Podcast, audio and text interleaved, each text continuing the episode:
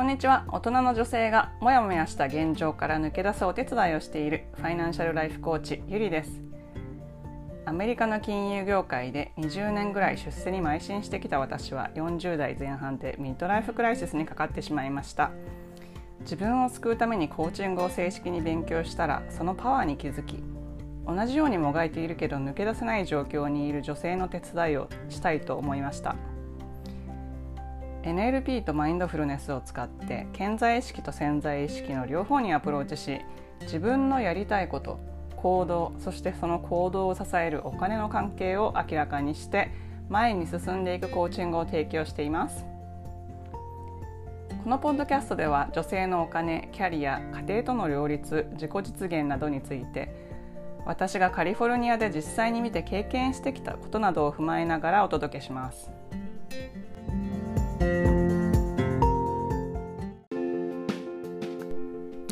Welcome to Happily Ever After Podcast, episode number one.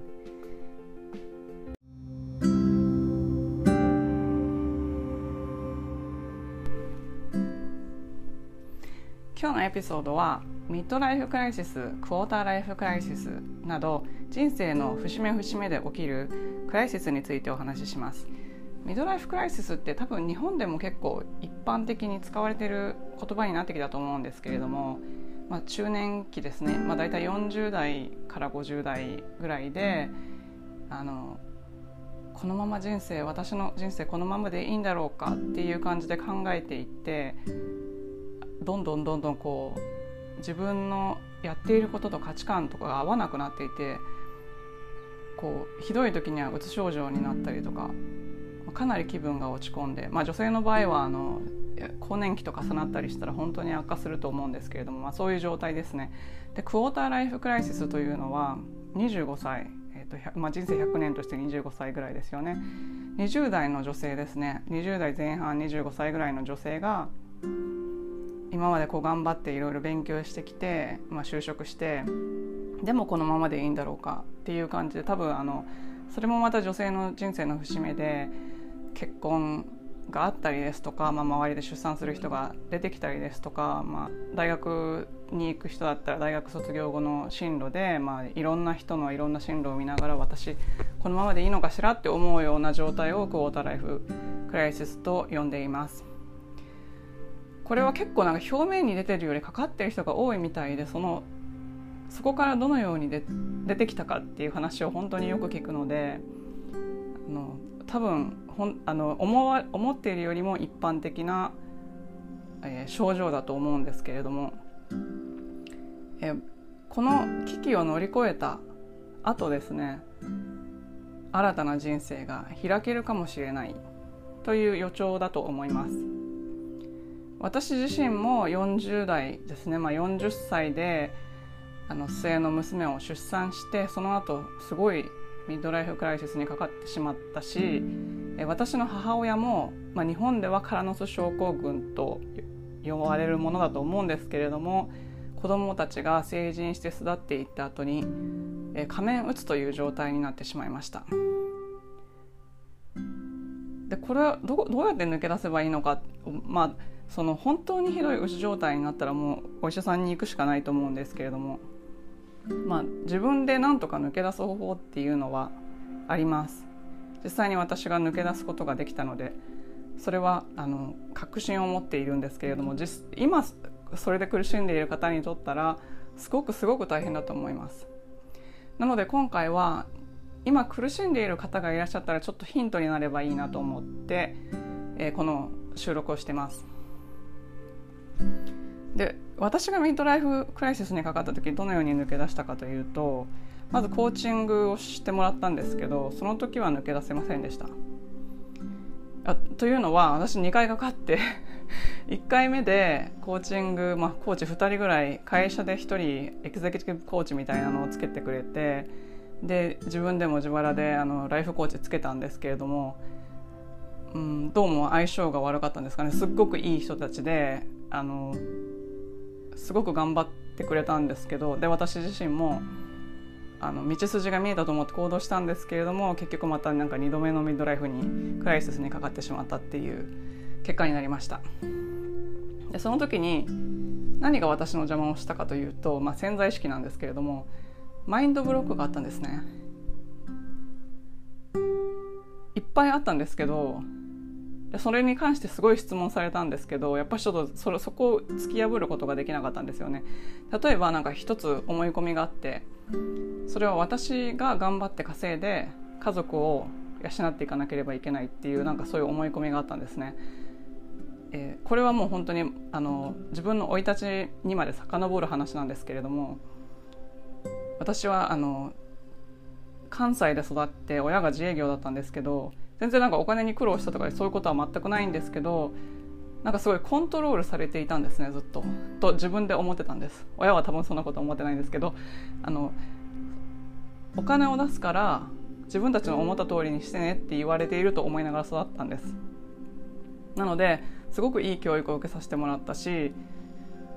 あのまあ何も苦労してないんですけれども、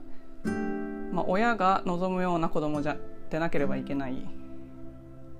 でそのそこから外れたら養ってもらえないというような思い込みがありました。でそのそうやってそ育っていく中で経済的自立が何よりも大事だ。経済的自立がない人には自由はない。というふうに思っていたんです。でその思い込みがそのまま来て、えーまある程度のティーンエイジャーになった時にはもう私は誰にも養ってもらわずに自分で高い収入を稼いで、まあ、言ったらもう自分が男を養うぐらいの生活を手に入れるぞって思ったんです でも実際に あの別に旦那のことは養ってないんですけども、まあ、実際にあのすごく高収入を得て家族全員を養えるぐらいの収入にはなったんですね。ですけれどもそのマインドブロックっていうのはなんかそこがこう鎖みたいになっていて自分がお金を稼げないのであれば自分は好きなことをしてはいけないっていうような思い込みになってました。多分あのこれを聞いていらっしゃる方の中には無意識のうちにそういう小さい頃に何か嫌だったこととか人から言われたこととかそういうものがこうちっちゃい種があの頭の中に植えられてそれがどんどんどんどん根を張って大きくなって気づかないうちに自分を縛っているものがあると思うんです。でそこに気づかないとなかなかブレイクスルーはなくてそこに気づかないと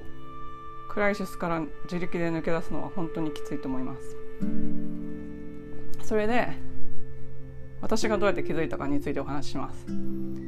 え私はあの無意識になんですけれども潜在意識とつながるということをしました。それはもうマインドフルネスを実践してこれも結構長いことやってやっと分かったんですけれども、えー、潜在意識に聞いてみる。何が問題なのか聞いてみるっていうことを始めてからやっと自分が抜け出すことができました。そのなぜかというと自分が本当に何を望んでいるのか分かったからです。で別にそのクライシスに陥ること自体は悪いことじゃなくて当たり前だと思うんですよ。人間何かの目標に向かって一生懸命頑張ってえ幸せを手に入れてでまあ10年20年経ったらやっぱり同じことばっかりやってるわけにはいかないじゃないですか。で我々は多分何かを学ぶためにここに来ているって考えた時にこう学びが終わったらもう次の自分に脱皮していって当然だと思うんです。でその時にちょっと見失ってしまった時にクライシスが来ると思うんですけどそれ自体は全然悪いことじゃないです。あだけどその間にいる時は本当に辛くてでそのだけれどもそこから抜け出す力があるっていうのは本当に自分自身にしかないんです。だから自分の潜在意識に問いかけて教えてもらうっていう作業をしなきゃいけないんですね。で私は瞑想とジャーナリングでやりました。で瞑想っていうのは、まあ、その潜在意識とつながりやすくなるっていうことなんですけどジャーナリングはこう瞑想した後にするんですけどつながった後でこうなんか問いかけした時にスラスラっとなんか 文字になって出てくるんですよね。それをこう紙に落としていく作業っていうのを、まあ、1年ぐらいしたしたしましたね。でやっと自分が本当に望んでいるものは何かが分かったので行動に起こせてで行動を始めたらもうクライシスではないっていう感じです。まあ、なんか参考になったらすごく嬉しいんですけれども。ですので今ものすごく苦しい方で、まあ、お医者さんに行かれた方がいい方は行った方がいいですけれども、自力で何とかしたいって思われてるんだったら2つサジェスチョンがあって1つはその瞑想をすることです、えー、私のおすすめはマインドフルネス瞑想で私自身あの無料の講座をオンラインでやってますので、まあ、ウェブサイトチェックしてみてください。で2つ目はやっぱり誰か他の人に助けてもらうことですね。あの自分だけで潜在意識とこう対峙しようとしてブレイクするのはやっぱし難しい。私はもうあの人に瞑想をガイドしてもらって人に質問してもらってそれでやっとブレイクスルーがあったっていうのもあるので、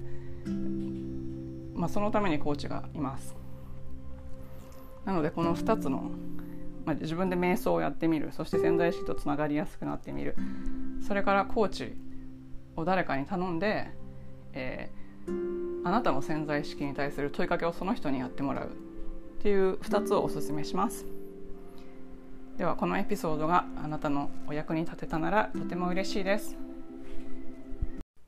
最後までお聞きいただきありがとうございました。この配信がお役に立ったらぜひお友達とシェアするかまたは配信登録星マークポチッとレビューの方よろしくお願いいたします。最短で結果を出す1ヶ月でセルフイメージが変わって引き寄せられる人になるコーチングセッションに興味のある方はショーノートのメールアドレス info at yuri dash media .com からお申し込みください。